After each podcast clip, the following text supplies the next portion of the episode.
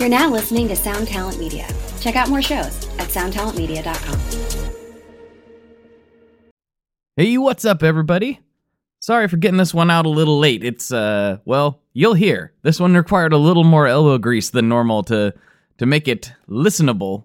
And that's not because the conversation wasn't excellent, it's just the fact that, well, I'll give you the details. So initially, we were supposed to record a podcast together. We were supposed to record on Sunday, the 29th, just normal remote recording style like I usually do. And then I saw a post on Instagram that she put up saying that she was playing Portland the night before. So it was Saturday morning when I saw that and I was like, well, we got to try to make this happen in real life. I just that would be that would be silly. So we kind of scrambled around, did some mad dash stuff, got it organized, got it squared away, and then we had a little bit of a problem. On the way up to the venue, we noticed there were a lot of traffic lights that were out. And so I called the manager, the tour manager, and said, Hey, I, I just noticed there were a lot of traffic lights out, you know, in the within the five mile radius of the venue. I was curious if the power was still on at the venue, and he said, Yeah, the power is off. So we don't even know if the show's gonna happen. So we were all of a sudden thrown into this weird kind of limbo mode, and also because the power was out, we didn't have anywhere to really go. They were traveling in a van. Uh, the the other bands were on their their bus and their vans or whatever. I'm not sure what everybody was driving, but there was just nowhere for us to go and no time to get back to the studio here because they may, you know, they they as you'll hear, they had to play just all of a sudden. So everything did end up working out, but it was kind of like, okay, well, I guess we're gonna have to abandon this. And then we figured, let's just jump in the van and do it. I mean, there's generators running, there's all kinds of stuff, but it's not it's not anything that you guys haven't experienced before.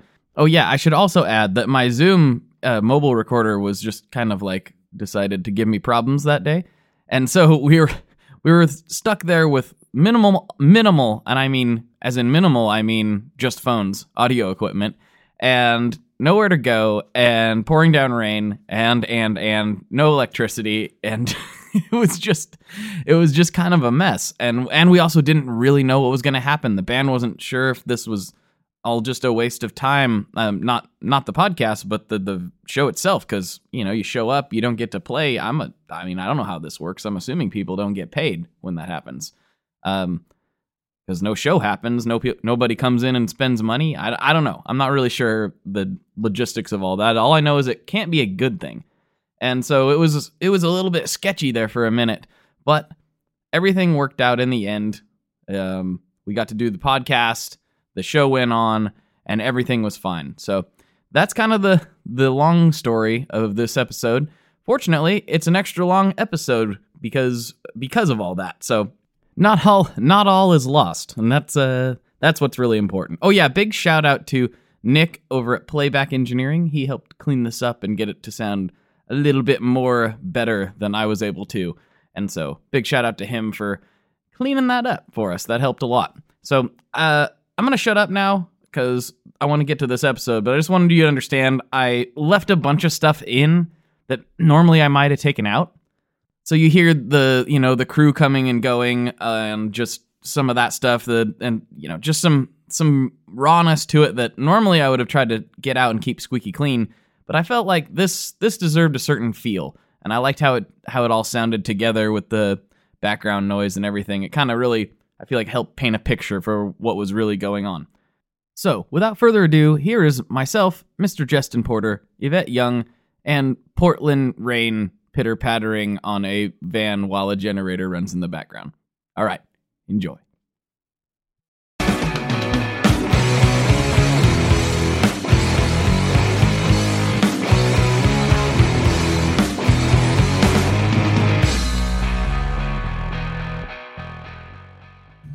Hello, everyone. Welcome back to another episode of the Tone Mob Podcast, the show about guitar tone and the people behind it. I'm your host, Blake Weiland, and with me today I have Yvette Young. Hi. And Justin Porter. Yo. This is one of the strangest podcasting experiences I've had uh, in a while, I'm going to be honest. Yeah. This is crazy. Um, so I'll give a little backstory before we just get into, into talking gear and nonsense here. But uh, originally, this was scheduled for tomorrow, and I noticed that you posted on Instagram that you were here Yeah. in town today, and I was like, how did that how did that get by my radar? I'm not sure. Uh, and so, you know, I was already messaging with your manager, and we we uh, made it happen to a venue with no power in the van, just sitting out here in the van talking Yep. about nonsense. Thanks, Lightning. Thank you. Yeah, no sound check. I hope. Uh, I hope it's, if the show does go on, it's gonna be an interesting one. Yeah, this is going to be It crazy. should be fine. I mean, Yeah, we've done- You, you we've got, done stuff You got like talented that. people. We've literally had shows where we were running late because we had a van issue, so we just drove and parked and loaded our stuff directly on stage and played. Mhm. Oh, Oh wow, Yeah, it was it was kind of fun. I'm like, yeah, this is rock and roll. Yeah. this is what it's all about, Yeah. right? Yeah, I just used to do load that. up and go. yeah, I used to do stuff like that all the time. So, This is a this is a sort of a road you've traveled before. Then I'm taking it. oh yeah, definitely. I think it's it's good. It's good to like be prepared for anything Yeah. and not be too reliant on having like an hour sound check and all that. right, exactly.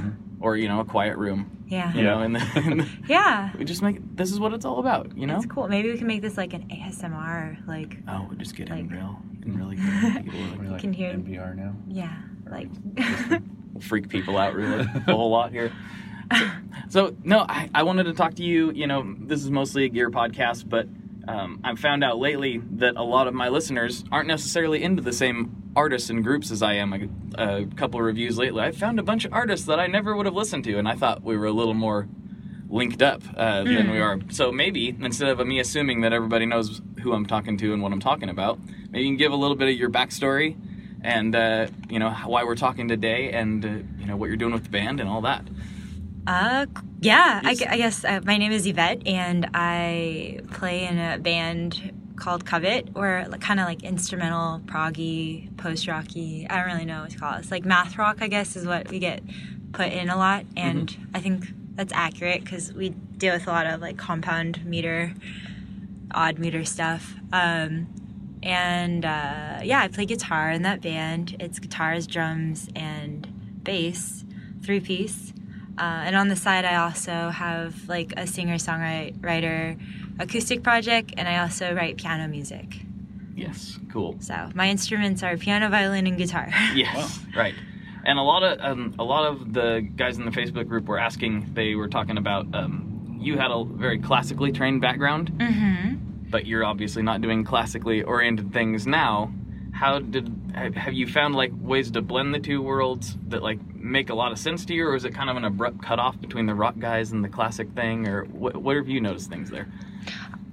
I feel like w- one of the fun things about coming from a classical background is, um, like, I guess taking things that I like from that genre of music and trying to integrate it into rock music. I remember I watched an interview with one of my favorite composers, Olaf Arnalds. He was saying that he grew up. We have a very like similar background. Like he grew up listening to a lot of Chopin and um, like just in the classical world. His parents, his grandparents, like you know, exposed him to that. And I was I grew up listening to a lot of hymns because I grew up very Christian, and then also um, a lot of classical music. I played in two orchestras, and I uh, took piano and violin lessons.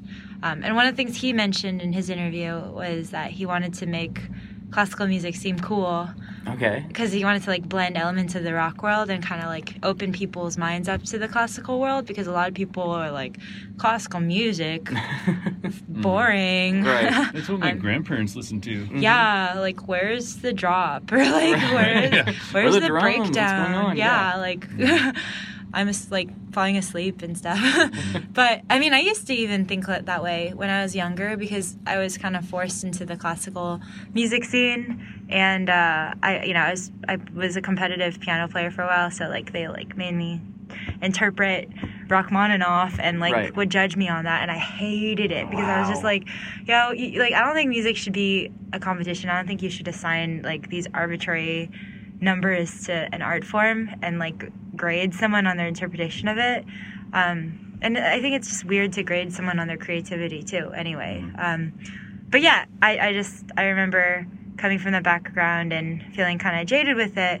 And then when I picked up guitar I um, I kind of fell back in love with music after hating it for so long um, I don't know if anyone has listened to any of my other podcasts, but I kind of spoke, touched briefly on um, how I actually got sick from being in the classical world, from like all the perfectionism and all of the like cutthroatness of that of the competitive circuit. Oh, wow. It, it made me have a lot of anxiety and um, a lot of feelings of. Uh, just like nervousness for not doing something perfectly and, and, and being really, really careful about what I make and being kind of more self conscious about what I put out.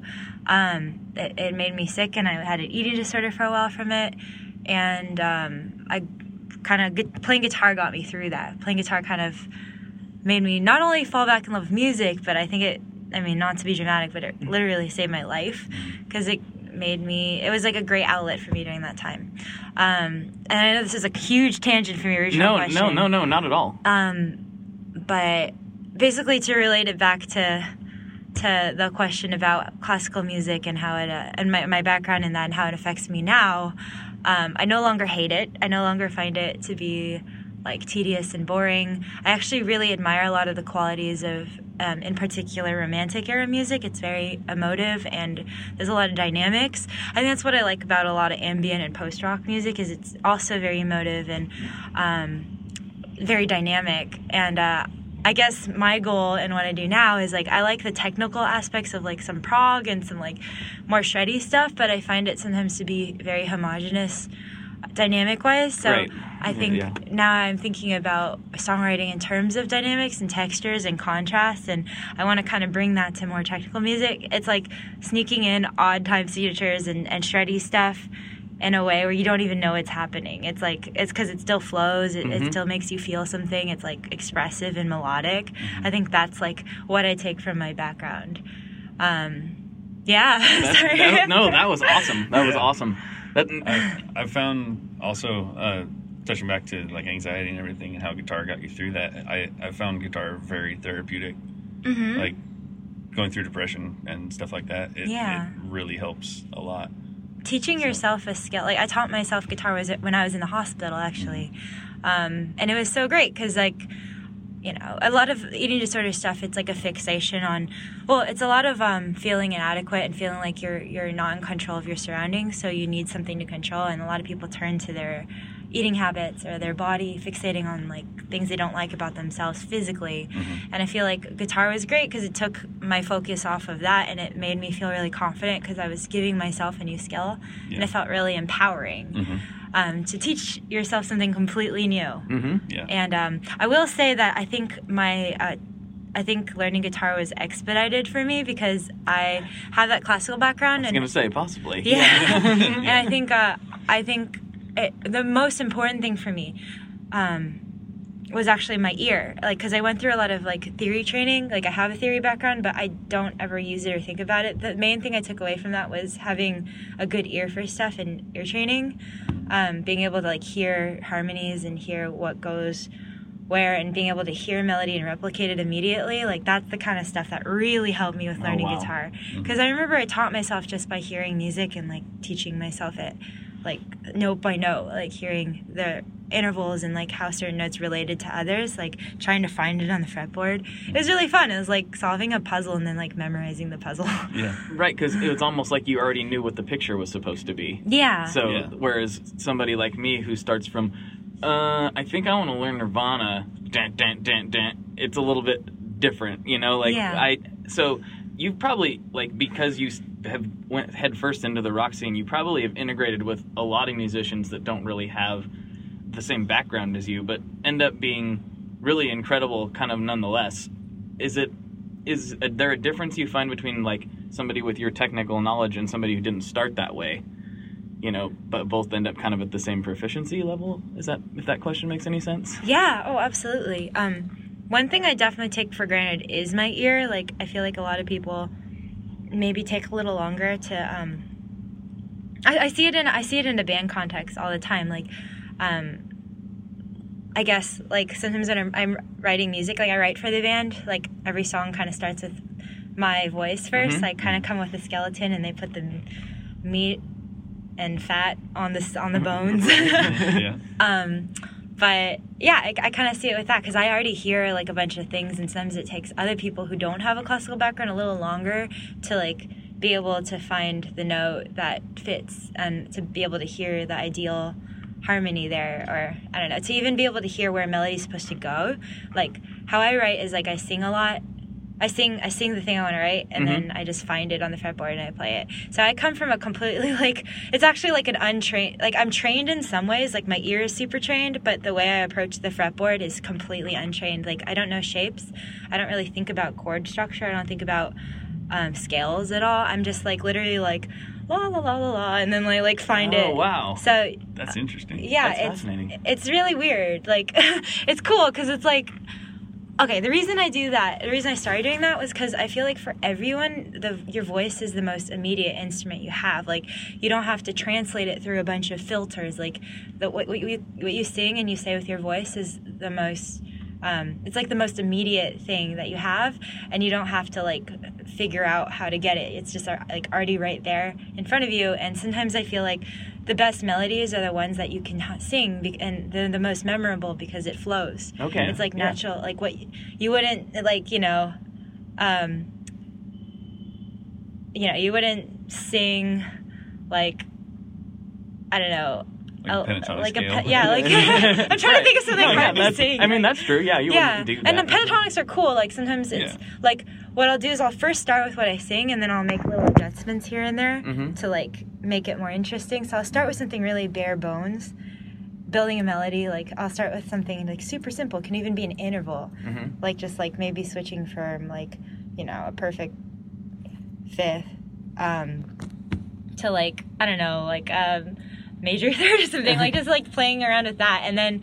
Um, and then if I'll vary it up and I'll, I'll like I'll start out with something and oh another thing about singing a melody Oh, is that yeah. oftentimes I don't know why I think this is probably also maybe my upbringing with playing stuff that's a little weird meter like Prokofiev or something um, but also listening to a lot of prog and math rock growing up in college is some of the things I sing I don't even think about like time signatures or anything I just like hum a melody and like I'm like ooh this grooves and then I play it and then I bring it to practice and then I think it's in four this whole time and then I play Right. it with my drummer he's like this isn't in four I'm like oh yeah you're right like I guess I snuck like a bar of five in there Oh, or Oops. something like Yeah. or like this is actually like yeah like it's in seven and then there's like you can like phrase it in four but it makes more sense to like phrase yeah i don't know it's it's weird. So a lot of times like naturally the things i write with my voice end up being kind of like groovy but the cool thing of, uh, sorry um mathy Mhm. but the cool thing about that is um like it's not trying to force that to happen. I feel like a lot of odd meter stuff sounds a bit disjointed because it's like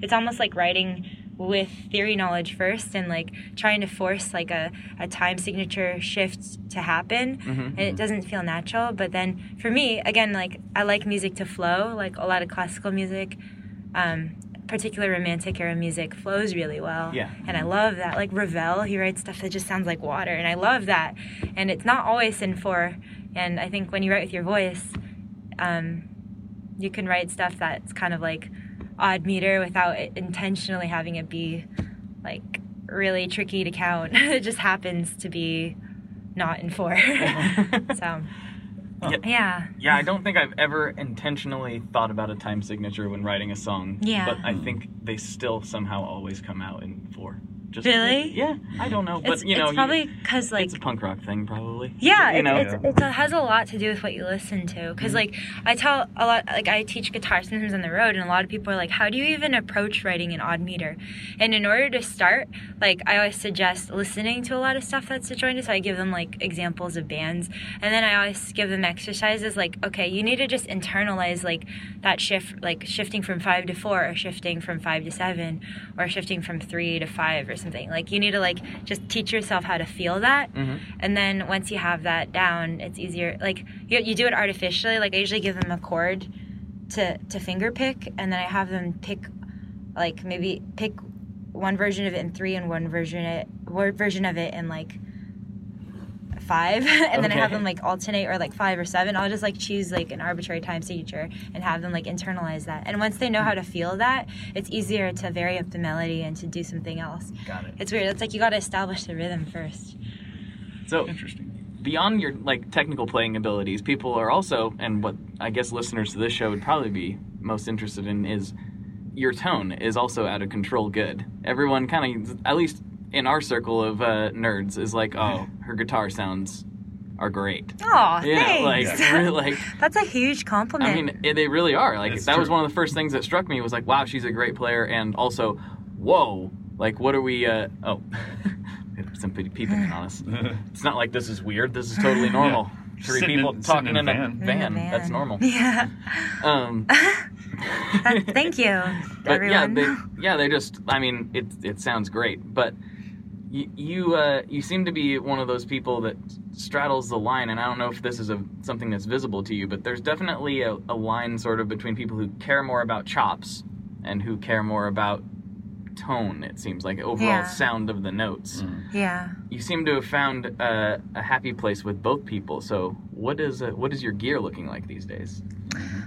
Well, first, I, I'd like to share that that's really cool to hear because I actually, um, for the longest time, I was self conscious about tone because I come, I started playing acoustic guitar and I knew nothing about electric guitar, and I never like. There's just so many pedals out there. There's so many like conflicting opinions of what tone, what good tone is. Like some people are like, oh, humbuckers for days, and something is like, oh, like P90, like you know, like, like yeah. like I, I like I remember just getting bombarded with different people telling me what I should buy at first. Of course. Like different um, dudes being like, "Oh, I think for your sound you should get this," and I like you know I just didn't know who to listen to, so I was like kind of lost for a while, um, and I knew what I didn't like. I think at first I started with um, some EMGs that were really compressed sounding. I think they're um, really active pickups, and so I just felt like they were just really compressed, and I couldn't get any dynamics out of them. But I get like why someone else would want to use them. For me, it was just I like the kind of music I wanted to play is like very dependent on touch because I do I never use a pick. Um, that's an important detail. I never use a pick. I only use a finger style and like tapping and stuff. So for me, I need to rely a lot on like getting attack with like my the pads of my fingers and like being able to lay back and have it sound like more clean. and like if I dig in, getting a little more like overdriven sounds. Oh, so yes. um, yeah, so that that means a lot. Uh, I think, yeah, I, I got here by a lot of trial and error, um, and a lot of just playing with knobs at home. Oh, Like, well, that's the best way. yeah, That's the best way. honestly, that's like people are like, oh no, you need this or oh no, you need that, and really the best thing to do is just sit at home and Mm-hmm. work with what you have and find what you like. yeah. There's some pedals where it's like, yeah, seriously, the best thing you can do is just plug in and play it like a toy. Like Yeah. crank it all the way up, see what it does to your tone. Crank it all the way down. Do that with every single knob. Yep. A and B certain things and like make marks for where you like it. That's like how I deal with gear. But there's some pedals where it's like, oh, you do need the manual because like Yeah. if you hold down this button and this button, it unlocks a secret mode, and then Oh, there's yeah. actually a hidden. like, the, a real yeah, thing. like the It's- ghost of Elvis Presley will actually come out. And, yeah, it's like okay. I, and then there's some pedals where I'm just like, how did I get here? I can't get it to do the original thing anymore. I better save that preset because Yeah, I don't I- remember how, it- how it works. yeah more and more i'm i'm i'm like le- okay so more and more i divide my gear into gear that i use for live stuff and that is not the secret rubik's Cu- cube pedals where it's like an unlock stuff because i find that stuff gets really messed up in transit sometimes and, and things glitch out a lot live and i can't afford to deal with like a problem with Uh oh, like Yeah. sound check time. oh is We it, gotta go. is it? Yep. oh okay. All right, right, Sorry, guys. Power's back. okay All right. Wait, should we bookmark this in after Yeah. okay Yeah, we can. Uh, we'll just stop it there. Okay. Sorry. And in the interest of keeping this audio experience as close to the real deal as possible, I'm going to put a clip in right now that's uh, just a short 20 second clip of the band sound checking, and then we will continue the rest of the podcast. But I thought this was a good opportunity for some of you who haven't had the chance to check her or her band out, and this will give you just a little taste of, of what we mean when we're kind of using some of these weird descriptor terms we use to describe their playing. So here you go.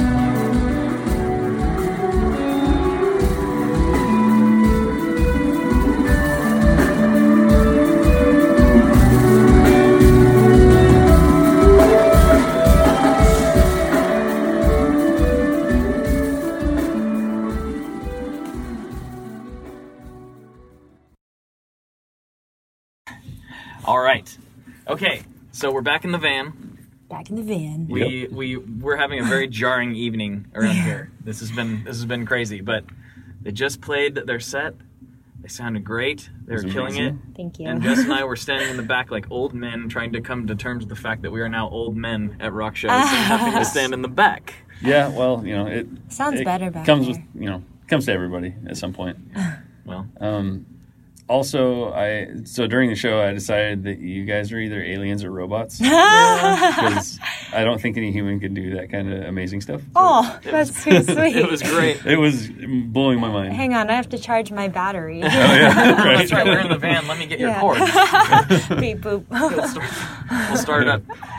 No, no, that was incredible. And uh, you made a joke after we hopped out. Like, wouldn't it be funny if my tone wasn't very good based on that last question? yeah, it's Right. funny. It'd be really funny if you like hyped me up and then it was just like terrible. It like, wasn't terrible. That uh, I wasn't can terrible. honestly say that did not happen. Aw, thank, It sounded incredible. Yeah, it was great. thank you. I got got some gems on my board right now that are like my ride or die. Nice. Ooh. Well, that's was the line of questioning you were following. Let's Uh-huh. let's get back into that. So you were you were talking about how you you were a little unsure about your tone because you didn't know about all Yeah. the stuff. There's so much stuff to know, but where did you go from there? So people told me a bunch of conflicting things, and then you know, at the end of the day, you can read every anything on the internet. You can read opinions on the internet. You can like get opinions from other people, but at the end of the day, like you know what sound you want. So I just tried a bunch of stuff. Um, sometimes, like you know, at first I tried like uh, active pickups, and I wasn't like a huge fan. And then I moved on to um, uh, a set of single coils. I think right now I'm using Seymour Duncan, um, the 5.2 Strat set. Um, and an Ibanez Talman Prestige, and that's like my. I think I, I love that. Like that is like my my golden combination right now. that such a into cool an, guitar. an AC30. Like I really like AC30s because at first I played through a deluxe reverb a long time ago, and I found that like I didn't get quite enough headroom. Um, but then with the AC30, I just something about the way it reacts with the pickups, like it just breaks up in just the nicest way. Like if you play really delicately, it's like really a nice crystalline clean tone. But if you like dig in, um, you can also. I, I use the top boost feature, so I can like mess with like the tr- the treble and bass a bit. But um, yeah, it's just it's it, it breaks up in a really really nice way, especially playing like minor seconds or like sometimes bending things a little dissonant. Like it just sounds really cool. Um, yeah, I, I that's like my go. Like a lot of people ask me what my rig is on Instagram because uh, on my videos they like the tone there, and I'm proud to say it's just direct into amp. Like I don't run usually if I'm not if I'm not doing a pedal demo if it's just clean, I'm just Seymour Duncan five two Strat set into an AC10 with just a smidge of the built-in reverb. And, um, I find that, that that's like my favorite sound. Like I don't I don't play with a compressor at home. I don't practice with a compressor. I feel like it makes me coast a little too much, um, and it makes it like it smooths it out a little too much so that I like I, I want to be able to play it. I've had shows where all my pedals die and I just go direct into amp. Right. And like everything with everything I write, I always want to make sure that if something like that happens, I still can play songs like just direct into amp and it's not going to be a disaster. That saved my life a few times. Um, but yeah, so that's like you know my baseline rig, and then right now on my board. Um, so I think I was getting into this earlier. Uh, So I divide my pedals into like two categories: the complicated ones with a lot of settings and a lot of secret modes and stuff. I like using as studio tools. I also have some pedals that are just great noise generators, like the Rainbow Machine. It can be a really great Oh, yeah. tool for texture in the studio. Um, I have uh, the Mantic Flex, which is another really interesting, noisy pedal. I'm I'm, I'm definitely going to try to play with that on the um, on the new record, which we're going to record soon. Oh. Uh, got the Meris Ottobit, which is a really fun. I, I have one setting on there that's like pretty melodic, but everything else is like cool glitch noise that I'm also planning to play with. Um, so there's you know studio tool pedals, and then there's pedals that I just use on my board. Mm-hmm. Um, and I guess I'll go through. Do you want to hear about my live board? What I oh used yeah, tonight? oh yeah. please. Okay. This is for the nerds. All right, so I got. I'll just divide it by kind of pedal. Okay, so got a tuner. I'm just kidding. I I got. um, No, but Let's seriously, what kind of tuner Seriously, what- yeah. yeah, what kind of tuner? are you using? Oh, I think this is a polytune. All right. I- Oh, okay. yeah, it's funny. I had a A lot of people use that. yeah, I had a pitch black that everyone like gave me shit for, and then like the knob like sunk into the enclosure one show, so I had to buy a polytune. It was cool. Hmm. Um, I know my bass player swears by the Sonic Research. Is that That's- called yeah, Sonic, Sonic Research? Research. The, The turbo. strobe, the yeah. strobe tuner. Is Oh, that what yes. it's called? Mhm. Strobe tuner.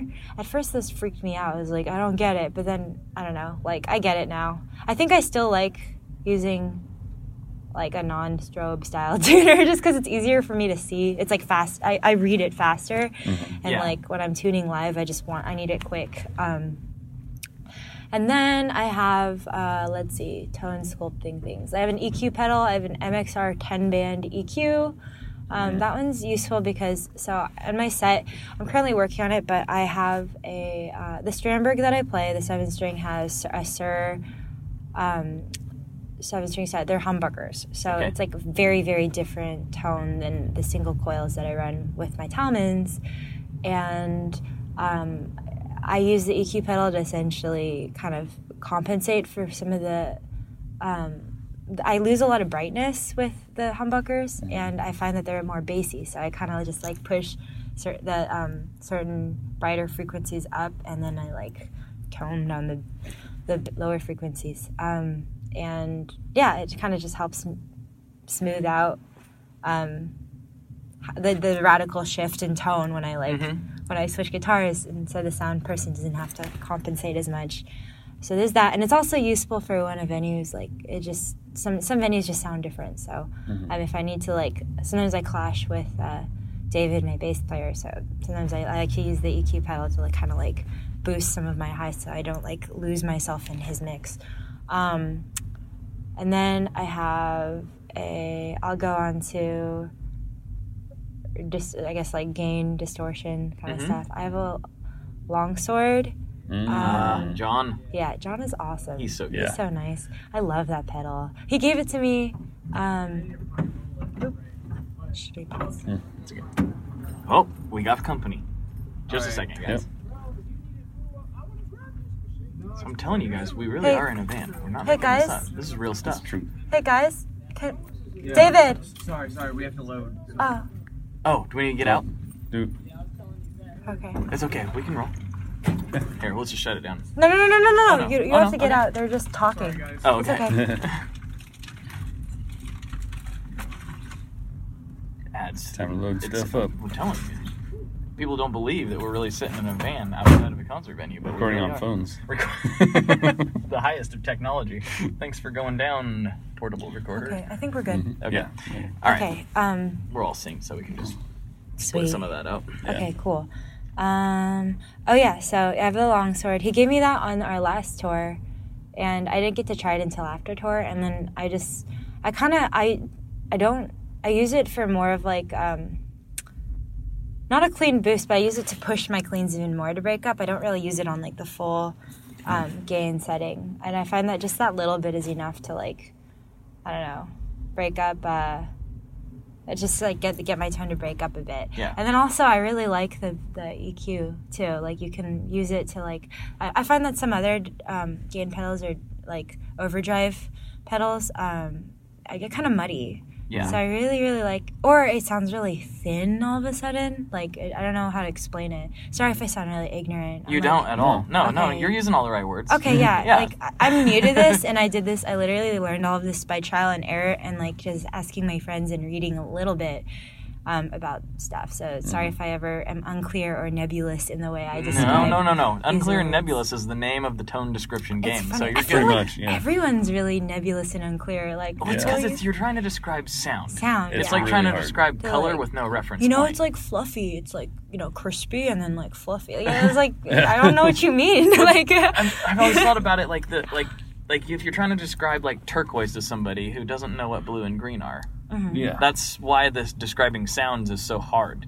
You And, know, Yeah. Like 'Cause it's everybody's like, oh, it sounds like you said, like fluffy and crispy, or like- somebody else will be like, what do you mean? It sounds like uh, yeah, harsh and it's like just bright. so subjective. So Yeah. don't Yeah. ever worry if what if Yeah. it sounds like in your head that sounds like an accurate description. Yeah. That's the accurate description. Yeah. Just go with that. Okay, yeah. Sometimes just I find that it sounds all of a sudden very thin and it lacks body. Mm-hmm. So like I find the longsword, I, I really crank the the bass like all the way up and it just sounds like really fat and it has like more body to it. But then I also like I'm able to like control how how clear it is as well, Mm-hmm. um, which is really nice. Like I, I feel like I really like that. Some overdrive pedals don't give you as much control in that. Um, and then I have uh, this from Ground Control Audio. I have the um, Amaterasu Bright preamp. It's a bright preamp, but I, I really like it on. There's like a bright setting and a dark setting, and it kind of is like I use it for like big open chords or like singular lines where again it's like kind of like pushing my cleans a little bit. Um, Right.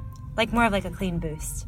Uh, and then uh, in terms of oh, I have a fuzz pedal. I mentioned earlier that I use the Zvex Mastotron. Yeah. Um, it's nice because again, you can like control how much fuzz. Some, it's not like affecting the fuzz all the way. You can control how much of your clean signal is like blended with it.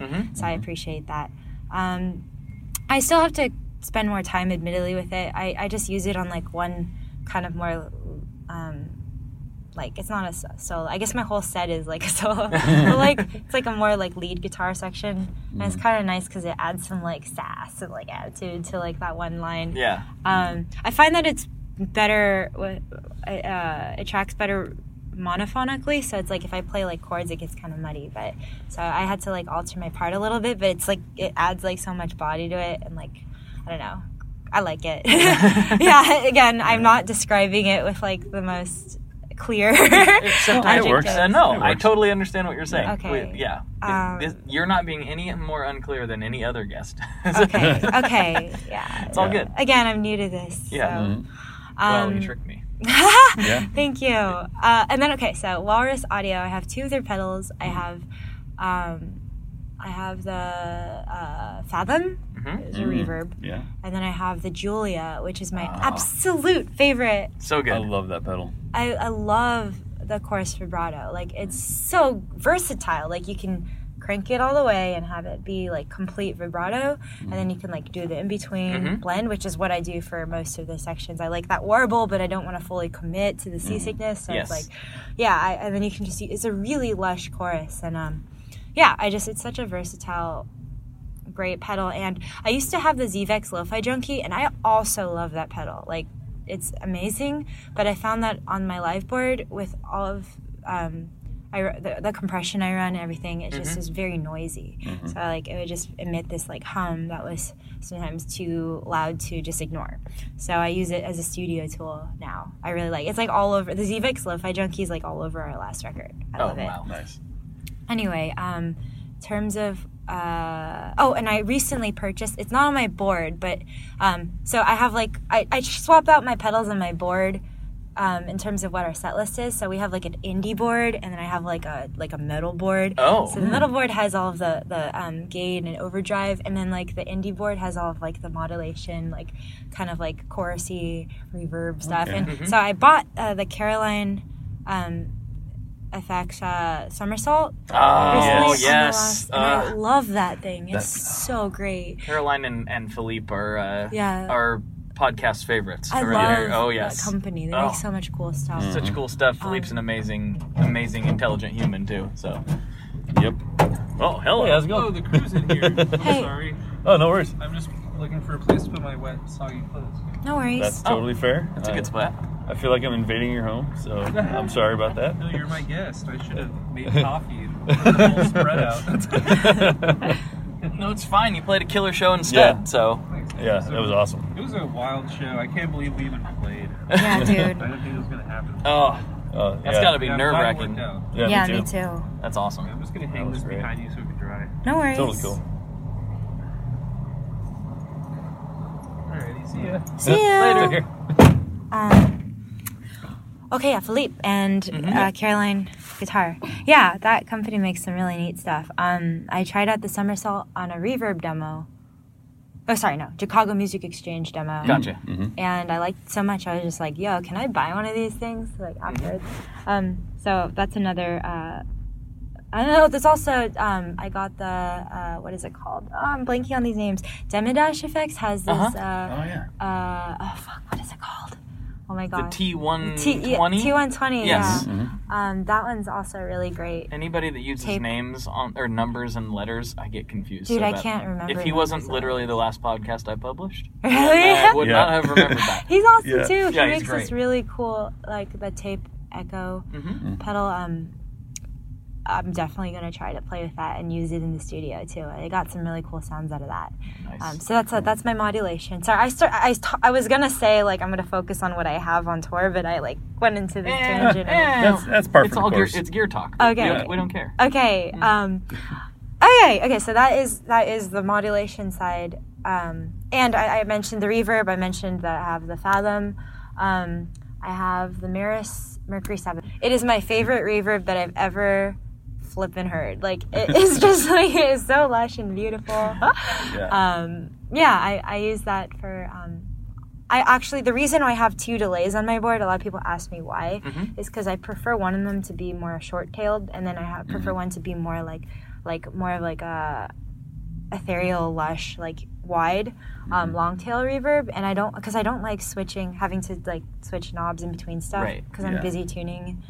Um, so yeah, that is why I have two reverbs. And also one of them, uh, actually both of them have this function where if you like, there's a hold thing, so you can like play something and then just like infinite sustain it, Yeah. which is really awesome. yeah. Um, yeah, so I, I use that for in between songs when I'm trying to not have awkward silence.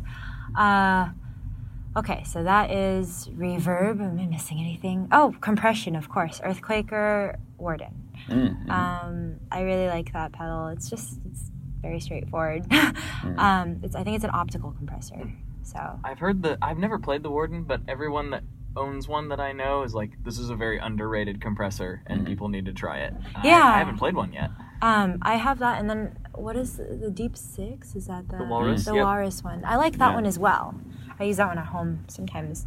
Um, I haven't gotten a chance to try it out in a live in like a stage setting. It's weird. Sometimes effects like at a low volume at home don't translate as well when you're like in a venue and you have to like again like the Zvex Lo-Fi Junkie love the pedal. I just when I'm at a really high volume, it's a bit noisy. Yeah. Um, and, and, and I don't like, personally, I'm not a huge fan of gating my stuff because I find that it does affect my tone. Mm-hmm. Um, yeah, just, I, I, it's kind of hard to, and, and a lot of people like give me crap for like my single coils, just like the hum and, and mm-hmm. all of that. But I kind of, I like it. Like, I- too. I, am kind of the same way. it make I- if it's really quiet. Okay, for instance, like my Strandberg, the humbuckers are super quiet. It makes me feel weird, like I'm not like I'm not playing an instrument. Or instrument. something's not plugged in. Yeah, It's something's like, not what's plugged in. going on? Yeah. And it, like honestly, I really love like the people are thinking I'm nuts, but I love the way it fills out the sound too, and like it kind of like like there's no like deafening silence. It's just like it has character to it, which I like. Again, I'm being very nebulous and I'm, abstract. I'm mentally fist bumping you okay, right now. No, swag. yeah. No. swag. I love it. No, I I, uh, I only use gates when I'm doing like chugga chugga. Yeah, You know, metal yeah. stuff. That's the only time I, I ever have much of a use for them because I'm like, I like the noise. Yeah, mm-hmm. I, like it. It's- I love it. it's Actually, what I, it's part of, you know, like letting things ring and then me fiddling with knobs. Like Yeah. that's like part of how I mm-hmm. play now. And so I'm like, the, the noise isn't a problem for me most of the time. It has been. There's been times where it's Yeah. that's like you know in your situation yeah, situation when you don't, the ZVEX. yeah, when you don't have clean power to Yeah. menu, like that can be an issue. Yeah, but you know, just a little bit of noise from single coils and lights, it's like it's okay. Yeah, it's it's totally cool. Some people, I think people who come from the other school where they want everything to be very like sterile and clean, like I think it freaks them out. So it's just Mm-hmm. like I get it, different strokes for different folks, and I happen to be in team like single coil huh? Yeah. Yeah. That's on my team. Yeah, it's funny, and I come from like I, I listen to like punk, and I listen to a lot of like emo and stuff, and that Mm-hmm. like you know that style of music isn't polished, isn't super clean. There's Yeah. like grit. There's like you know some, they don't even track to a click sometimes. I think that's so cool. Yeah. I love that. I love that uh, like the feel is there, the expression of this character. Adds a little bit of humanity. Yeah, I love that. I think music. I mean, music can be whatever, right? Like, Yeah. Yeah. But I personally prefer when the music that's you know has a bit of character, has a bit of like personality and mm-hmm. There's a like little- humanity. A little flow, a little. yeah, See, she's not a robot, Jess. I'm not a robot. I- that's true. Or maybe I was programmed to say all of this to Oh, throw you great. off. Now my I Still know. saying alien. I don't know what- I don't know what to believe now. Man. Okay, so there's the compressor, and I was talking mm-hmm. about how I'm not a huge fan of gating my sound, um, but I get the application of a gate, and I totally Yeah. understand why people would want one. Um, am I forgetting anything? I feel like I am. Uh, oh, of course, my delay. Okay, I have an avalanche run, one of my other absolute Mm. favorite delays from Earthquaker. That's a party. Love the swell setting. Oh, I Mm-hmm. love how it delay. It makes it so that the attack is like, like there's like no attack. It's like basically like a. wha- It's like if you were to turn your knob, like it kind Mhm. of does that. Mm-hmm. Yes. So I, I love that. I'm definitely gonna use it on the the new recording. Mm-hmm. Um, and then I have the oh the the um carbon copy deluxe. Oh yes. Oh. really MXR. happy they put a tap tempo. in That is great. Mm-hmm. Um, I think all delays should have a tap tempo. I don't know. I think it would make it easier. Yeah. Yeah. I'm, Yeah. I'm one of those weirdos though, where like I I. I, I don't use delay in a rhythmic way as much as some people. It's more of a wash, and so I'm like tap's great or not. Yeah, You know? oh, for a wash setting, that's Yeah. like super cool. I actually use the avalanche run. Actually, I use it both ways. Um, and for the carbon copy, I kind of use it as like a like a echo, like almost. It's like I want it to like sy- like syncopate with like what I'm playing. Yeah. So I use it in a very specific rhythmic way. Um, so that's why I appreciate the tap tempo there. But God, it is such a good delay. Like um, I think it's like an analog delay, isn't it? It is. Yeah. MXR Yeah. is an analog, which is Yeah. makes it extra special. I think I'm an analog delay, delay junkie, so Yeah. it's there's just something to the decay of analog Yeah. repeats. It's very natural to me. Yeah. It sounds kind of not like a tape echo, but sort of in that vein. Yeah. And, and but more controllable and predictable than a tape echo. Yeah, That's I what love I like that. about it. Again, like it, pers- it has like character and personality to it. Mhm. Um, I like that you can choose to like kind of like modulate it a bit, so it's like um, not perfect every time. I also uh, I recently played at the studio last time we recorded. Uh, I played with the Gurus e- Echo Sex. Uh huh. Um, I think it's an, an echo, it's a yeah it's an echo pedal. It has a tube preamp in it, which, is, which caught my eye. I was like, that's so cool. Like Oh, I don't it- think I realized that. yeah, there's like a little window and you watch it light up. like it was like that's awesome. it's a very cosmetic thing. But it's like ooh ah, like ah, tubes. yeah, and then that's it's awesome. I think it's supposed to like like imitate the actual degradation of like the Binson. Um, what are those? The The pl- Echo Rec? The the Echo Rec, yeah. Yeah. Um, and it's cool because you can like it has this knob called like Age of, uh, I think Age of Age Tape of, or something? Age of Damage. Oh, I think that sounds so metal. Age That- of oh, Damage. totally. Damage, yeah. That'd be a great metal band name. Age of Damage. Yeah, it's it's a cool. It's like it's such a small little company, but they make like a. It's huge. It's a huge unit. So Mm-hmm. maybe not a tour tool, but again, it goes on my studio board. Mm-hmm. I really like it. Um, has a lot of character to it. Like the way that it decays is like really beautiful and like, Mm. um, yeah. That's I think that's everything on my board. Yep. It's impressive. That's awesome. That's a lot. amazing. Sorry, I, again, I talk your ear off. I, Yeah, I'm how really dare like you? How dare you talk on a podcast? I'm so excited to talk about all this. Like, I, I, I still love music despite playing it for so. Right. That's yeah. the weird thing That's about good. it, right? Is it, Yeah. it tends to not really go away. Yeah. The love is there. And the more I feel like I've learned so much the past year. Just every time I tour, every time I do a demo, I am a huge fan of doing pedal demos actually because I feel like it forces me to really study what I'm doing and to really be intentional and deliberate about the way I'm using it. So it's like for me, I view them as like a learning experience for myself. And um, I have this thing I do on Instagram where I discover a setting I really like and then I share that setting with people. And I find that it makes it less intimidating to approach it when like someone else shows you a setting and like they explain how they got there. Yes. So I feel like for me, it's really fun. This whole thing is a learning experience. It, it, it was intimidating to me at first because I was like, oh, there's like so many knobs and like, you know, again, like gender is also a factor because I feel like there's not a lot of like girls who talk about this kind of stuff and like there there are, but like I feel like it's definitely like sometimes I felt like oh my gosh, like guys understand this more. But then now I'm realizing that nobody really super understands it. Everyone's no, just like, no, no, no. I'd, I'd say guys are kind of dumb. yeah. If we've if we've tr- tricked you into thinking we know what we're doing, that's not that. No, no, no, no. yeah. No, no. Sorry, But I I, didn't mean, mean to. It, it's it's part of the reason I wanted to get you on the show. Is like um, I like talking to any kind of musician, Yeah. anybody who's interested. But I'm tired Yeah. of talking to only dudes. Yeah. I mean, I Get a think different perspective, you know. exactly. And I'm like fully transparent in the fact that like I'm I'm not like an expert on this. I really got here just by trial and error and just by like figuring out what I like and what I don't like. Um, yeah, and and so I feel like the more I learn about this stuff, the more excited I, I get to like talk and like learn more from other people. Yeah. well, you know, this is probably a good point. Uh, not to make an uh, awkward segue, but we have some questions from the Facebook group. Okay. If you are Oh, interested, I, I didn't even into know that. there was a Facebook group. There was some Oh, yeah. Facebook. Oh, boy. Oh yeah. Okay, let's There's go. some Good excited. There's some excited stuff. Let's see how many. Uh, okay, this is well, Del. This is a valid question because I'm sure a lot of people ask you this. How many times a day? Emilio Rizzo wants to know how Hmm. many times a day does she hear when I watch you play? I want to quit playing guitar. oh, that comment always makes me sad because I'm like, I don't want to do that. Like, my whole thing is music for me has been such an incredible outlet and like such a. I'm really timid and shy by nature, but I feel like playing guitar has really pulled me out of my shell um, because I have to be in front of people, and it's like.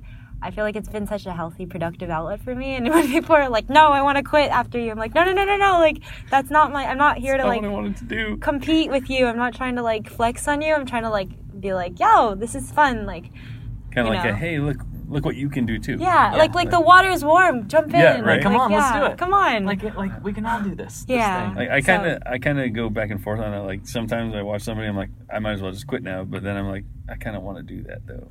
It's like, I, Yeah. I mean, I, I'll say that as as a joke. Yeah. You know, Yeah. but it's like if I haven't quit by now, Yeah. it's probably Yeah. not going to would I? happen. You know, Yeah, it's if- uh, and I I don't think anybody actually means that seriously. Yeah. It's just I think that's a, an uh, it's it's probably weird to hear it because that's that's never going to be said to me. But it's probably weird from your angle to hear it because it's like that's a strange compliment. yeah. yeah, I'm always like, please don't. Like that's my reply. I just take it literally. I don't know what else to say. Yeah. All right, let's see. Um, we actually covered a lot of this. Oh, we have like a bunch of questions. I was like, well, we talked about that and that. Amazing. So, um, uh, one of our, our main guys and a moderator in the forum, Mr. Jason Fuzzmonger. Fuzzmonger. Yo. Yeah, Is he? Is that his real last name? I wish it's Okay. not, and I, I, won't, I like won't- to pretend that I won't is, out though. it publicly, but yeah, it's what is. He's got a. He's that's his name. He has to use on social media for work reasons. oh, gotcha. Yeah. Uh, he just wanted you to know that uh, his four-year-old daughter is uh, interested in guitar partially because of her, of you. Oh. Yeah. Yeah. So there you go. That's I love that. Yeah. I love that. I love when kids like, cause that, cause honestly, okay, I think I'm gonna give a little parenting. Sp- I'm not a parent. I shouldn't give advice on parenting, but I feel like the best thing you can do for your kid is to just expose your kid to like a bunch of different things, Mm-hmm. and then let's see what they latch on to. Yeah. Me, I was forced into music, so at first I hated it. Oh like, wow. Really hated it. That makes And me sad. I know. I mean, like, cause I, I- I said that I came from like, the, you know, I was being forced to do competitions and stuff, and I just didn't think it was like fun anymore. But then, you know, playing guitar made me fall back in love with it. I feel like that was because I came to music on my own terms, and it wasn't shoved down my throat. Um, so yeah, I think that's that's beautiful that she like naturally just wants to play guitar. I mean, And I think whether you're a parent or not, that's just good advice. Yeah. I mean, yeah, I wouldn't know about the things that, you know, my parents didn't necessarily expose me to things themselves, but they didn't keep things from me. yeah, So it was like, I'm like, I want to listen to Unearth. And they're like, we don't really n- know what that is, but okay. yeah, you know? Yeah. And it's like, they, uh, and they let me get, you know, have enough, you know, I mean, they didn't let me do whatever. I- They were good parents, you know, they didn't let me do whatever I Yeah. wanted. I'd be dead. Mom, I want a tattoo Yeah. of a minion. Right. no, No, son. no, No, son. no, son. It's bad. You're gonna regret that. But they let, me, they let me have enough leash to get exposed to. I was like, oh no, these are the things I'm into. You know, I think that's just really good. Yeah. Good things. You know, give, give gave me enough rope to hang myself. I guess. So Absolutely. I feel like that's a good way to go about it. Yeah. Um, let's see. Uh, there's a there's something we didn't really touch on too much. Uh, Travis Vandel, and I don't know if I'm saying your name right, Travis. So correct me if it's Vandel. I don't know. Vandel. Vandal. Vandal. Yeah. It could be. I don't know. It's totally I'm Vandal. going with Vandel. Uh, there's two L's. That's the only reason. Oh. It sounds like a MySpace name, like Travis Vandal. I'm Travis Vandal. XOXO. Yeah. His doesn't have that. His has a coffee cup next to it because he's a conversation starter. Ah. Shout out to conversation starter Travis. Yo. Amazing props. He wants to know uh, what you would mention your writing process, where you are the one that kind of brings it to the band, Uh huh. And how you kind of vocalize these things. So you just vocalize, play, bring to band, or is there more to that? um, yeah. So basically, I start with okay. I use I use Instagram as kind of a way to incentivize myself to finish songs. Okay. So it's interesting because okay, I could talk about this forever, but I think social media is like super toxic because it makes people compare themselves to others and it makes people fixate on all these little details that don't that shouldn't matter. Like mm-hmm. it becomes more of a popularity contest and all that. So it's like it's tricky because you got to play the game but not get like sucked into the game. You know mm-hmm. what I mean? totally. So so I use it as a way to like encourage myself to finish songs because when I write a riff, I'm like excited. Sometimes okay, so we didn't get into this yet, but I'm like really excited to talk about Okay, this. let's do it. Sometimes gear will pull a riff out of me. Like Oh, yeah. sometimes like I will be sent like a delay pedal or something, and then I'll write something that I would never write on my own, like with no no gear. Like uh, like it's almost like it gives me a, a color to work with that I'm like unfamiliar with, and I end up painting something with sound that's like completely new, Mm-hmm. and I, and I'll post that, and then. You know, people will be like, "Oh, I hope this makes it onto the album," and I'll be like, "Oh, I guess uh, I have to make a song out of it now." So, it's like once I post it out there, I'm like, all right, I gotta, I gotta finish it and make it into a song because I've promised people something. So Right. it kind of helps me stay productive, That's cool. and it also. Uh, the, the tricky thing with that is, is I, I feel like a lot of people share this sentiment is that it's tricky to have the discipline to, to, to flesh out a riff and transform it into a song. It's easy to just write riffs all day, but then it's hard to like actually make like a cohesive thing that from start to finish. Um, Yeah. so that's where like discipline and like me singing stuff comes into play. So I'll take a riff that I post onto Instagram. Um, maybe it'll be inspired by pedal. Maybe it'll just be like a flashy thing, um, and uh, I will. I'll just sing it. I'll just sing. Well, first I'll determine what is this riff. Okay. So this sounds like a like a climax. This sounds like an intro. This sounds like a like a chorus section, or this sounds like the outro of something really epic. Um, so I'll kind of decide where it belongs, and then I'll build around it. So like I'll kind of drone it. I will sometimes play a riff for five to six hours straight. Like my whole day is just sitting there playing this one stupid riff, like and like just meditating on it. And really, it's a really old fashioned way of working. I don't write in a DAW. I don't use a Guitar Pro. I literally just play the riff until it's like internalized into my muscle memory.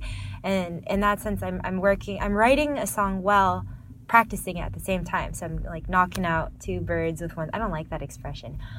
Feeding two birds with one loaf of bread. Yeah. like, um, but yeah, so it's like I'm getting my practice in. And by the end of that day, I'll have like an, an entire riff written and I'll already know how to play it perfectly. It's like I can play it in my sleep, you know.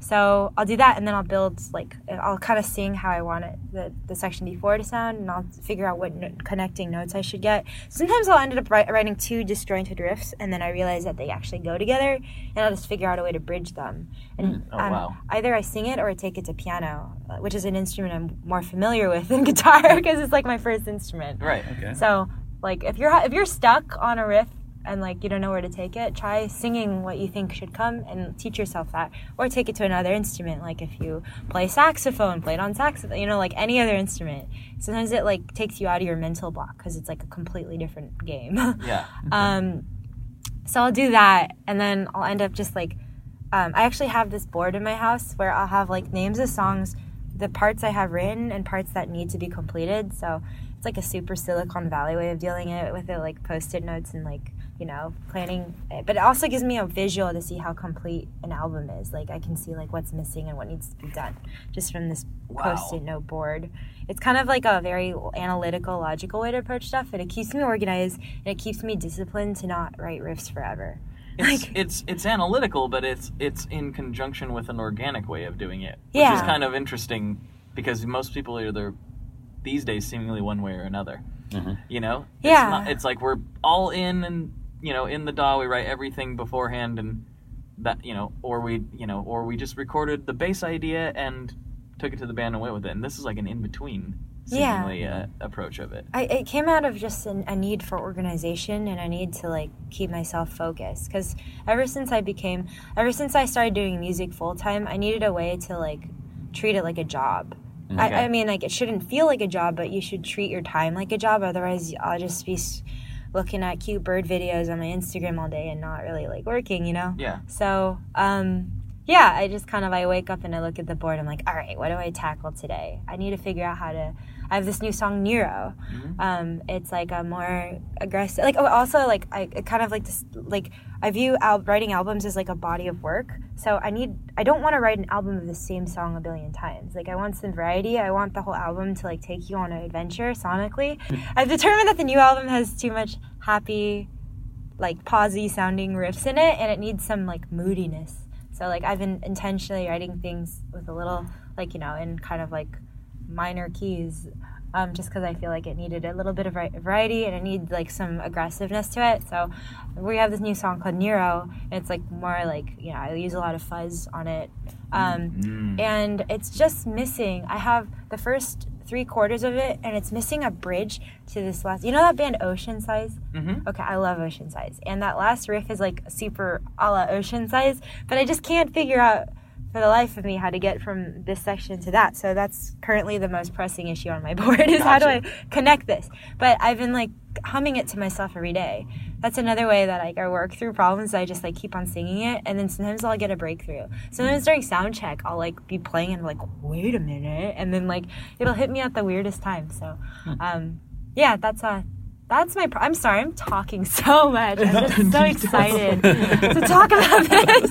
No, this is Yeah. wonderful. That's, that's no, perfect this is outlet great. for it. This Yeah, is, this is what it's all about. Songwriting is is my true passion. I love it. That's Um, awesome. it, it- it's just so fun when you finally solve a problem like when you figure out how to put that last connecting piece in it and you step back and it's complete and it flows it's like such a satisfying feeling and then when you Yes. learn it and you play it the, for the first time with your band all the way through and you hear what they add to it like that's amazing. Oh, yeah, I, have just been. I'm so narcissistic. I've just been talking about myself, and then so I take so I take the thing I've written and I bring it to my band, and they put their voices on it, um, and that's always a magical moment because it's like you'll hear stuff. I'll they'll hear stuff that I didn't hear, and then my my drummer Forrest will put a beat on it that I never. I like it just reframes the riff.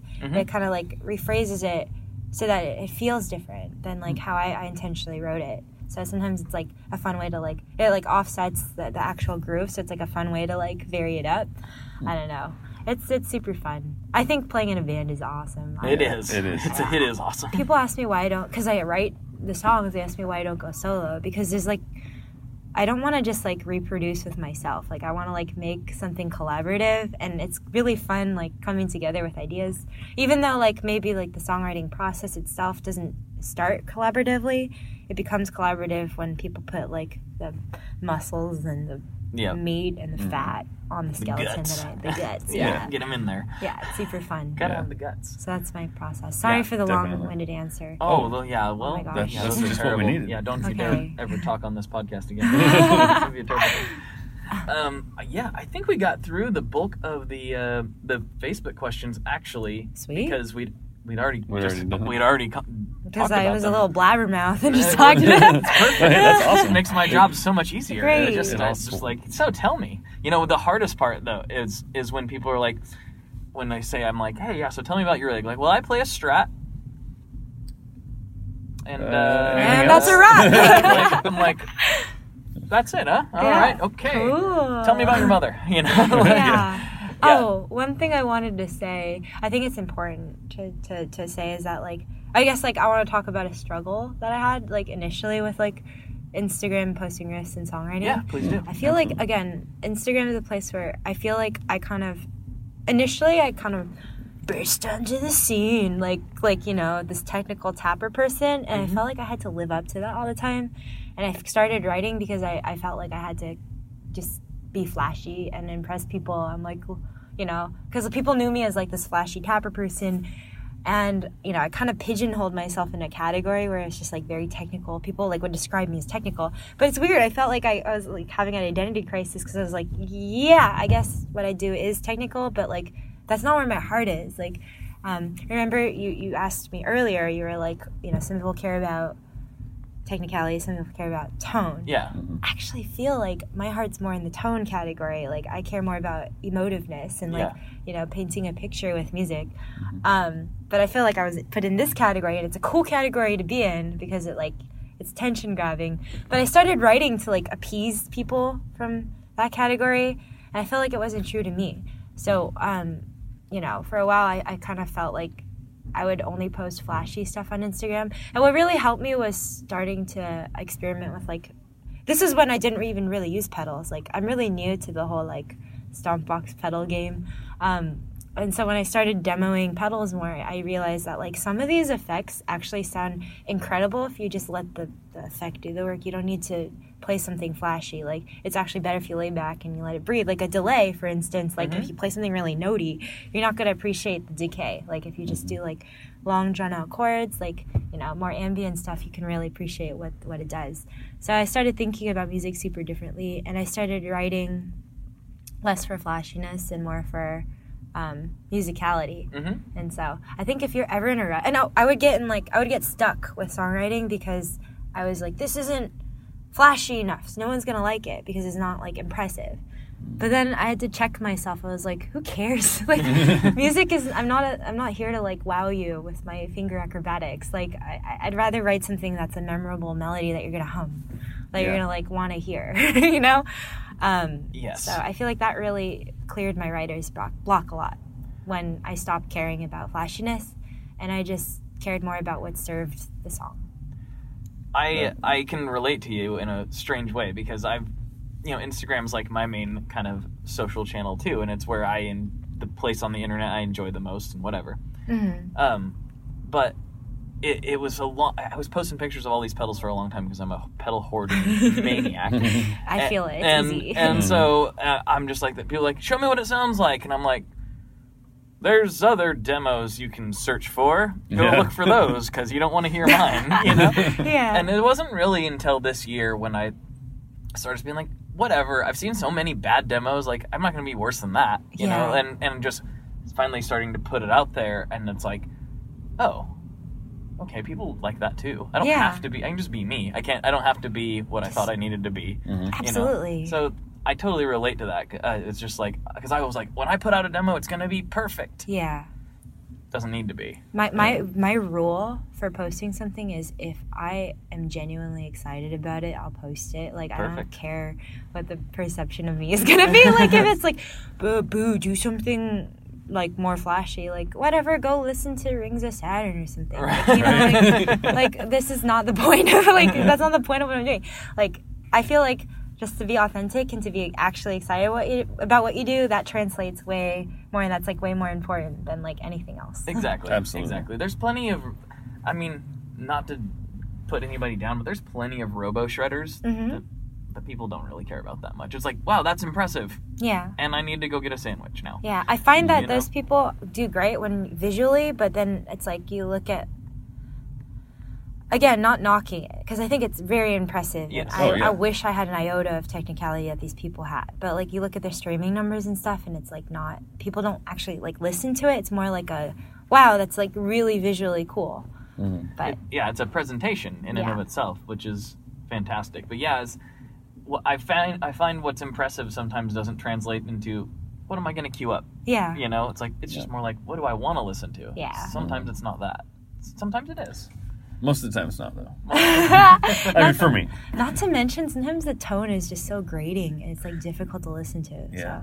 So sometimes I'm like, oh, I wish like this is less trebly and harsh. Well, like, like, like what you were talking about earlier with like the the EMGs and active pickups and Mm-hmm. stuff. It, a lot of those guys use that that style That of pickup setup, and and that setup, and it's if it's not what you're into, then it's just not what you're into. Yeah, it's going to be Yeah. hard for your Like, ears I to like adjust. single coils and you know sometimes humbuckers, but yeah, usually single coils. yeah. Usually single coils. So that's what I kind of gravitate more to when I'm listening to music too.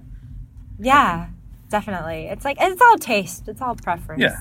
Yeah, yeah. and I mean, it's all subjective. At the end of the day, my opinion doesn't mean anything. Yeah. So Oh, I- yeah, At the end of the day, none of anything we just said means anything. That's true. that's very What's true. it all mean anyway? What are we doing here? Nothing matters. You guys I'm just ever, want to get deep? yeah. you guys ever wonder about when the singularity is going to happen? Yeah.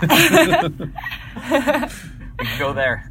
No, we've we've taken a lot of your time already, so I'm sure Oh. there's people who are more exciting to talk to outside. I'm I'm so stoked to talk about all this. It's just so fun for me. I don't know, like I feel like sometimes talking and having a discussion about this stuff this stuff helps me understand myself mm-hmm. better Yeah. and helps me be more deliberate about what I do. Like putting it out there in words like it's cool. It's like a learning experience for me. it's it's a weird thing you know i'm you know just doing this show has inadvertently showed me things about myself where i like i don't really like listening to it because you know your own voice everybody Yeah. knows that but i still have to because i have to edit it and Yeah. sometimes i look back and i'm like oh i said that oh i said oh, oh I. why did i say that that's Yes. not what i meant Am I actually an idiot? I'm like, oh, I didn't mean to say it like that. I sounded so bad, or least- sounded so judgmental, or I sounded so mm-hmm. whatever Yeah. and so it's made me a lot more deliberate with what I say. Just in, I mean, Jess knows he's been my be- been one of my best friends for years. yeah.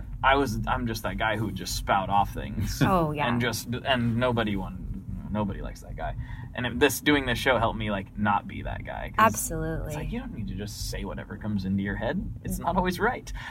it's it's crazy like doing this job one of the things that has changed about me the most is i feel like you know you think you understand everything at first and then it's like the more you do something the more you see people killing it and like be mm-hmm. excelling at their craft and the more you like see the big wide world out there the more you realize you don't know anything yes. so it's, Yep. it's better to like i don't know like just i, I- I feel like I, these days I, I I, I'd rather like learn something than like just tell someone how to do something. I don't know anything. It's kind of humbling. Yes. Yeah, it is super humbling. That's a way better feeling. yeah. Yeah. Well, maybe we should get into the, the last two questions of the night and let you let you get on with everything and enjoy the rest of the concert, and we'll stop fogging up your van. Yeah, no Yeah. worries. People out there think something weird's going on. doing in there? yeah, It's Portland, actually. They don't think anything Yeah, of they- it. they This is totally normal. Titanic handprint on. Oh, there you go. uh, Um, so this is this one's a little bit more fitting with the the rest of the podcast, but and maybe maybe you don't haven't answered this because you you mentioned how you, you were a little bit new to pedals, but do you have a favorite Boss pedal? hmm. You know, I. I uh, I haven't had enough experience with Boss Gear. I I've used one and I borrowed it from my bass player. It was that okay. It's like a number again. Oh yeah, like that's where it gets So- yes confusing. Um, okay, so there's it's it's the one. It's a chorus pedal that has four buttons. Oh, this. Oh. Oh, Uh, y- which one is that? It just The has four Dimension. buttons. Dimension. Oh, the Dimension, C. yeah, Dimension, Dimension C. Yes. Yeah. There yes. you go, I yeah. kept wanting Yeah. to say the CE too. Like, no, Yeah. no, no, no, no. Yeah, that one's cool. I like it. It's Mm. it's just it's simple. It's a cool like you you know foolproof. Yeah, there you go. Four buttons. You choose whichever setting you like. Yeah, which one sounds good to you? Yeah. And actually, that's a really great pedal. I mean, Yeah. Yeah. kind of they they picked the right settings in, Yes. in between. That's a good one. Yeah, it's great for if you just want chorus on a fly. Mm-hmm. Boom. All right, next question's a little more serious. And this one's uh, it's sensitive. It's it's sensitive. I'm Could be ready. detrimental to. Yeah. Okay. Uh oh. What kind of pizza do you like? Oh man. oh man. Okay. Um, I really love mushroom olive. Mushroom Mm. olive. And I love garlic. I'm like proof I'm not a vampire. I will like eat an entire glove of garlic. I will shove garlic in every orifice possible. Like I just love garlic. And I love pizza with a lot of garlic butter. Oh, a lot yes. of um yeah, I love olives as well, mushrooms. Mhm. Um, yeah, and thin crust. Cause, thin crust. Oh, yeah. Because on. thick crust, I just I want to eat bread. If I want to eat bread, I would just eat bread. Right. Right. I want pizza. yes. Pizza, pizza, Yeah. pizza. Oh no, like not that. that. kind of pizza. Why'd I say that? No, how dare you? Oh, I just used the little Caesar slogan accidentally. Sleazers. Oh. what what kind of pizza do you guys like? Oh, that, that gets thrown back at me a lot. Um, I tend to go for like a New York style slice Nice. these days. I like the thin crust. Portland does have a few options in that uh, that category around, and they're pretty good. You're kind of making me want pizza. It's pretty good pizza. I can point you in the right direction. Yeah. Oof. Um, I heard sizzle pie's nice. sizzle pie's Sizzle pretty pie's good. nice. It's not Yeah. bad. It's not bad. It's not bad. Uh, it's not probably my favorite New York style slice around here. It's got to go to Checkerboard or Scottie's. Okay. Mhm. But um, sizzle pie's solid. It's very. It's a really good. It's a good slice. It's a good slice. If you if there's one around and you're like, hey, I want some pizza, it's a good place to go. So yeah, I, I tend to go for that or like the Italian wood fired thing. Okay. I like those are my two favorite styles. All right. Unpopular opinion. This is gonna probably make people uh, upset, but I. Okay, there's something really nostalgic for me about like frozen oven pizza, like Oh. the, No, like the oh, dollar, absolutely. like literally you get it for a dollar. Totino's. Totino's. It's like Totino's, and Yeah. it's disgusting. Mhm. Uh, But uh, there's something, there's something about that sauce that I just can't. I know. That other places don't replicate. Yeah. It has like this nostalgia. Like when I eat it, it just takes me back to like, I'm a kid again. like I'm a child. Yes. Like Mm-hmm. it's comforting, and I love that. I will eat frozen pizza for days. I Yeah, I'm with you. Okay, good. yeah, I understand that. Good. I understand that. when we so I mean, if this makes you feel any better, when we recorded our album, one of the things that we did during the recording was we we brought a pellet smoker over to the studio, Ooh. and because we're monsters, we put Totino's pizzas on them and, Hell sm- yeah. and smoked And the put- Totino's pizzas. And Yeah. but not only that, we put like oh, we did put was it sausage or chorizo? I can't. I mean, I know it's basically the same, but we put some fancy sausage or Oh something on it. Yeah, but on top. And But it was on a Totino's, and I felt like there was something punk rock about that while we were recording an album that wasn't really punk rock at all. At all. But it was fine. I love you can dress it up however you like. Oh, yeah. You could you can make that thing, you know, super fancy. Get Mm-hmm. some. I'm I'm vegetarian, so Mhm. I, I get I love soy soyrizo and Okay. like soy bacon crumbles and Yeah. stuff. So you like put all this stuff on it, and Mm-hmm. then you forget you're eating dollar dollar pizza. yeah. throw some green peppers on there. And, and I'm going to relate this to gear really Oh, quick. okay, let's So- okay, all Alright. right. Alright. And it goes to show that sometimes price doesn't matter. Like sometimes cheaper Mm-hmm. things satisfy you just as good as something Mm-hmm. expensive. Sometimes it, it suits your needs better. So you should ignore the price tag and That's right. just go with Just go with your, what you like. your taste. It's like Your the- taste. there you go. Back to the whole thing. Yeah. There we go. I, I went and did something crazy and collected the Ibanez uh, Tone-Lok series. This is the seven and series. They're, Yeah. they're all you know fairly cheap, but the vast majority of them sound awesome. Oh yeah. Those are they're those They're gray the gray you- ones. you They don't look that great. They push in. The buttons push in on them. They're like, oh, we got we're getting knocked on the door. Maybe that's our Mhm. sign to wrap this up. Maybe it's about that time anyway. Hello. Uh, Forrest in here? no, No. he's not. Uh, I don't know where he is. We're in recording a podcast. Ah, Yes. sorry for interrupting. No worries. This makes it cool. Maybe that's our So- cue. What do you Yeah, think? could be. Yeah. All right. Um, that's cool that you collected all that. Uh, well, it's kind of dumb because you know I, I'm just a nerd. So, Nerds are cool. but uh, I think but seriously, if uh, if you want something cheap that sounds really good, look into that series. Yep. seven My, my first guitar was an SX Tele clone. It's it's a ninety dollar guitar. Oh, yeah? I couldn't Oh, afford awesome. I couldn't afford a guitar, so I traded a drum machine for it, and it served me well. Like I, I played it for like years, and it just had it had Bill Lawrence pickups in it, which like you know they're awesome, hand wound, um, really cool character in those pickups. But um, yeah, it- it's ninety dollars. Yeah. Yeah. The SXs. I've, I've played them. They That's work. awesome. They're Yeah. totally good. Yeah. Anyway, Anyway. I mean, I could sit here all night, but I don't feel like that would me be. Me too. that would Sorry, very I guess we got a bunch of nerds together, and this is what happens. Yeah. This is what happens every time. Yeah. Well, we'll have to do it again sometime. Yeah, I'd love to. That'd be Hopefully, great. I learned something new and I can contribute more. Uh, this was a really fun conversation. Thank you so much. This was a crazy night, and I'm Yeah. so glad it worked out. This Me too. Me too. now I want pizza. Oh, yeah. Yeah. I think they serve a. some Really? They do. pizza They, they got some- some slices in there. Gosh, I think so. And it's Portland, so I'm sure there's something for you in there Oh, if- yeah. if need be. I'm gonna eat a lot. Or I can point you in the direction of some good good spots. But, Yeah. uh, Yeah. Well, Well- thank you. we'll go ahead and wrap this thing up. So, for everyone, this is Blake, and as always, folks, good luck and good tones. Good. This is great.